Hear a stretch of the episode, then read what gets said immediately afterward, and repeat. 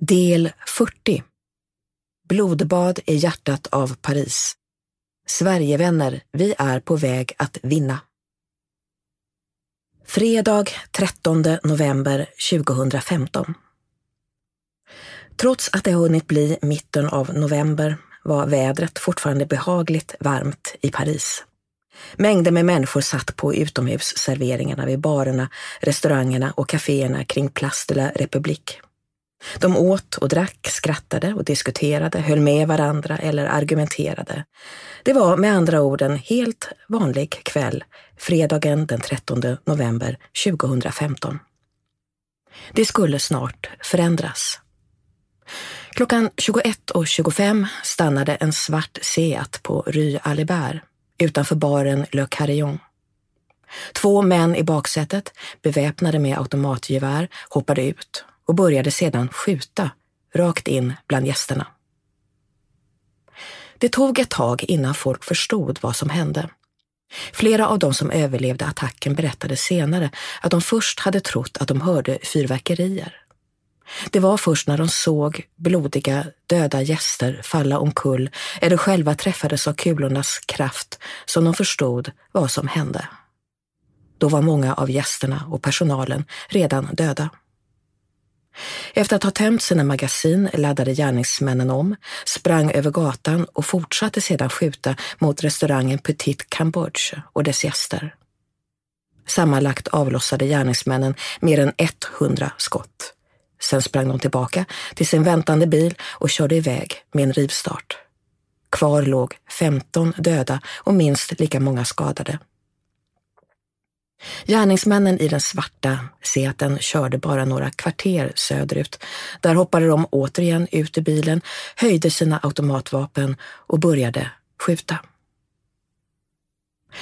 Fem minuter innan attacken på Rue Alibert detonerade en självmordsbombare sin sprängladdning utanför fotbollsstadion Stade de France i nordöstra Paris, där det pågick en vänskapsmatch mellan Frankrike och Tyskland. Kort därpå exploderade en andra bomb. Därefter sprängde sig en tredje självmordsbombare. Åskådarna flydde i panik. Tusentals av dem försökte ta skydd nere på gräsplanen. President François Hollande, som var på matchen, fördes i säkerhet av beväpnade poliser. Klockan 20 i 10 bromsade ännu en svart bil, denna gång en Volkswagen Polo, in framför rockklubben Bataclan. De tre männen i bilen, även de beväpnade med automatvapen, sprang in i konsertlokalen och avlossade sina vapen rakt in bland publiken. Kvällens konsert med det kaliforniska bandet Eagles of Death Metal hade hållit på i ungefär en halvtimme. Precis som vid den första attacken vid restaurangerna och kaféerna vid Place de la République trodde många bland de 1500 konsertbesökarna att ljuden de hörde var fyrverkerier. Andra trodde att det var en del av showen. När det ena offret efter det andra föll ihop, döda och blodiga, utbröt panik. Publiken försökte förtvivlat ta sig ut, bort från skottlossningen, men de få utgångarna var redan spärrade av döda kroppar. Jag vadade genom blod. På vissa ställen låg det centimeter djupt. Jag fick klättra över liken för att kunna ta mig ut berättade en av de överlevande för BBC. När morgonen grydde över Paris lördagen den 14 november 2015 var 130 människor döda, 350 var skadade. Samma dag tog IS, Islamiska staten, på sig ansvaret för blodbadet. Bland det tiotalet gärningsmännen som identifierades var alla franska eller belgiska medborgare. De var födda eller uppvuxna i förorter till Paris och Bryssel. De var, för att återigen citera Le Monde, våra barn. Deras bakgrund liknade tidigare gärningsmäns. Några av dem hade tillbringat en tid i krigets Syrien under sin radikaliseringsprocess. Andra hade beträtt hatets väg utan att lämna Europa Enligt vissa inte helt bekräftade uppgifter hade två av gärningsmännen tagit sig till Europa enbart för att delta i blodbadet i Paris. Reaktionerna präglades av chock, avsky och avståndstagande. Bland alla röster var det kanske en som stack ut mer än de flesta andra. Fransmannen Antoine Leiry som förlorade sin fru Helene i massakern, konstaterade i ett Facebook-inlägg som snabbt delades hundratusentals gånger att han inte tänkte ge förövarna glädjen och tillfredsställelsen av att sjunka till deras nivå. Mitt hat får ni inte, skrev Antoine Leiry. I fredags kväll stal ni livet på en exceptionell person, mitt livs kärlek, mamman till min son, men mitt hat får ni inte. Jag vet inte vilka ni är och jag vill inte veta det. Ni är döda själar. Om den här guden som ni dödade blint för gjort oss till sin avbild är varje kula i min frus kropp ett sår i hans hjärta. Så nej, jag kommer inte ge er tillfredsställelsen av att jag hatar er. Ni vill det, men att svara på hat med ilska skulle vara att falla till föga för samma okunnighet som gjort er till dem ni är. Ni vill att jag ska vara rädd, att jag ska se på mina medmänniskor med misstänksam blick. Ni vill att jag ska offra min frihet för min säkerhet. Ni har förlorat. Självklart är jag förkrossad av sorg. Jag ger er denna lilla seger, men den kommer att vara kortlivad. Jag vet att hon kommer att vara med oss varje dag och att vi kommer att hitta varandra i ett paradis av fria själar som ni aldrig kommer att få tillgång till. Vi två, min son och jag, kommer att vara starkare än varje armé i världen. Jag kan inte slösa mer tid på er, för nu måste jag gå tillbaka till min son som just vaknat från sin vila. Han är bara 17 månader gammal. Han kommer att äta sitt mellanmål precis som alla andra dagar. Sedan kommer vi leka precis som alla andra dagar. Den här lilla pojken kommer att vara lycklig och fri i hela sitt liv.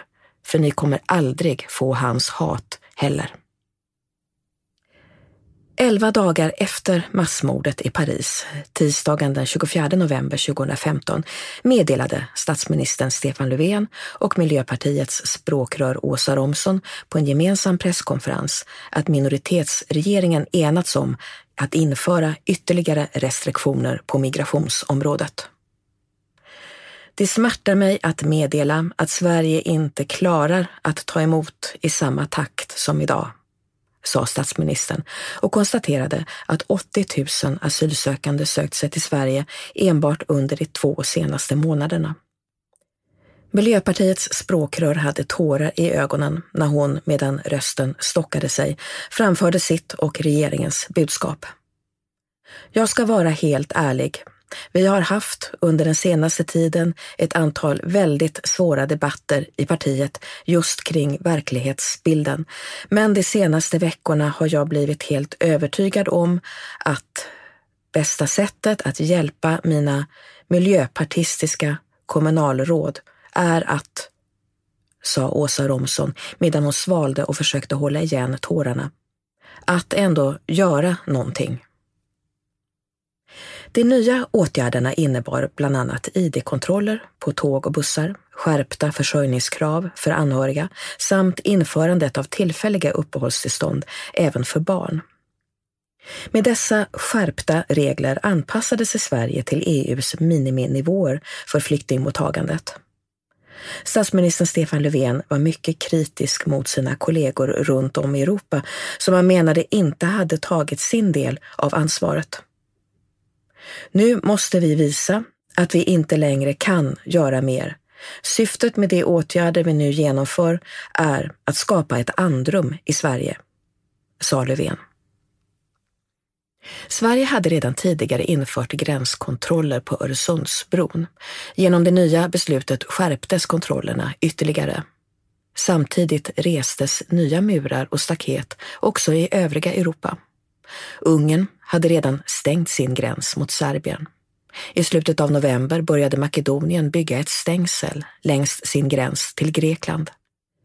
Den 29 november meddelade EU ett samarbetsavtal med Turkiet som i praktiken innebar att Turkiet mot miljardstöd och löften om visumfrihet för landets egna medborgare lovade att stoppa flyktingarnas vidare väg in i Europa. Några dagar senare började Österrike bygga ett stängsel mot Slovenien. Ett kvarts sekel efter Berlinmurens fall, när det som många trodde och hoppades var Europas sista murar försvann, var flera av kontinentens länder återigen fullt upptagna med att bygga och resa nya gränshinder, murar och staket mellan sig själva och omvärlden. Fredagen den 27 november inledde Sverigedemokraterna sina landsdagar på hotell Scandic Star i Lund, bröderna Ekerots hemstad. När Jimmy Åkesson gick fram till talarstolen på lördagen för sitt traditionella partiledartal möttes han av stående ovationer. Sverigedemokraterna i den stora konferenssalen applåderade, visslade och skrek. Jublet verkade aldrig vilja ta slut. Jimmy Åkesson såg nästan lite generad ut när han försökte få tyst på publiken.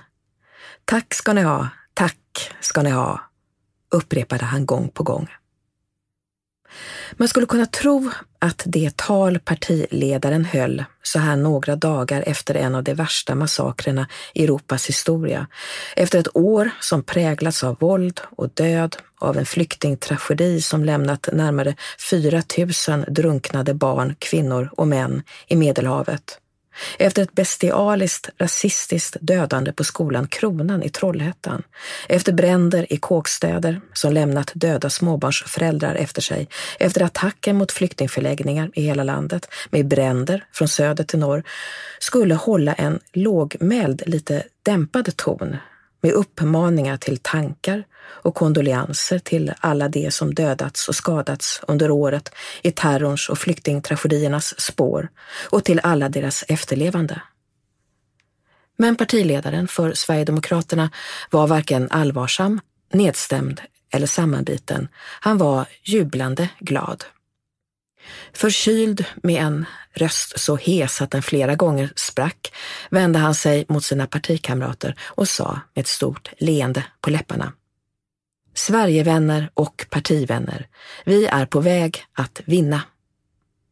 Hans ord möttes återigen av jubel och applåder. Åkesson tittade ut över publiken och lät bifallsropen ebba ut något innan han fortsatte.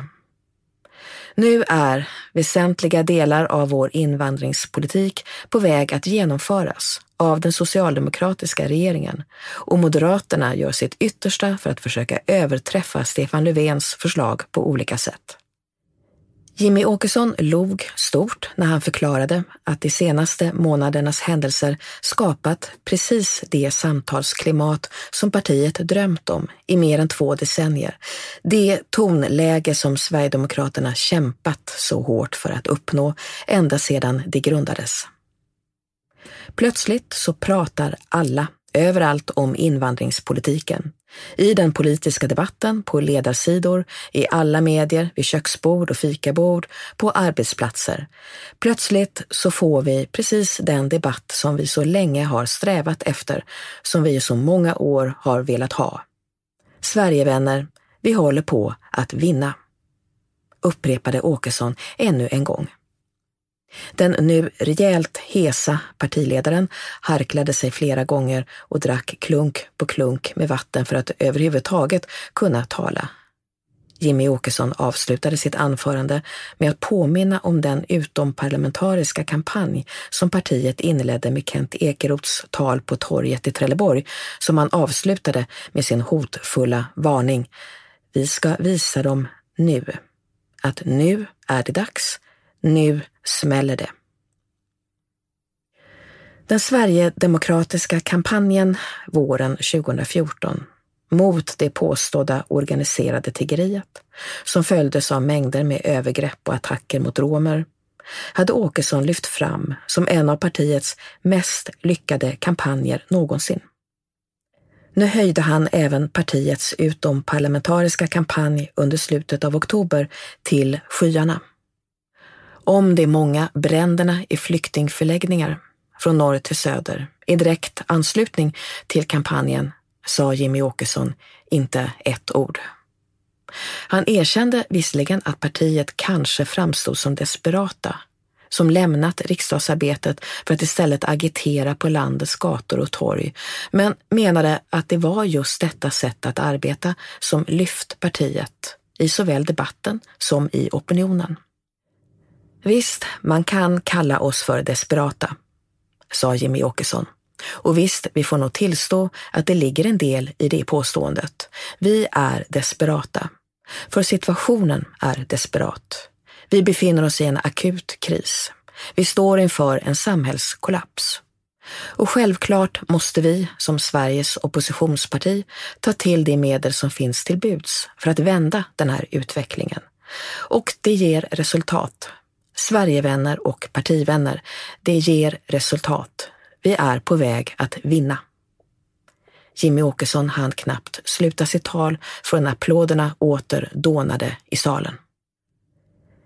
Jimmy Åkessons tal om partiets mångåriga och hårda kamp för att stoppa landet Sverige från dess undergång påminde och lät som många andra tidigare tal från ledande sverigedemokrater. På många sätt kan Åkessons anförande på landsdagarna 2015 beskrivas som en mer städad version av det tal som Kent Ekeroth, en av de ledande aktivisterna i uppbyggnaden av det internationella nätverket av counterjihadister, ansvarig för skapandet av sajten Avpixlat, ledamot i riksdagens justitieutskott och partiets förslag som landet Sveriges framtida justitieminister höll redan under valrörelsen 2010. Vårt land riskerar på sikt att drabbas av inbördeskrig om inte Sverigedemokraternas ord tas på allvar. Vår civilisation hotas av undergång. Vi kan välja att ta strid eller gå under i en stilla suck. Då skrev en tidningsreporter i skämtsam ton att uttalandet lät som något Mel Gibsons hjältefigur skulle skrika i filmen Braveheart. De brinnande flyktingförläggningarna och övergreppen mot romer och deras bosättningar visade att många verkade ha tagit Kent Ekerots ord på exakt det sätt som han själv menade att det förtjänade att uppfattas. På fullaste allvar.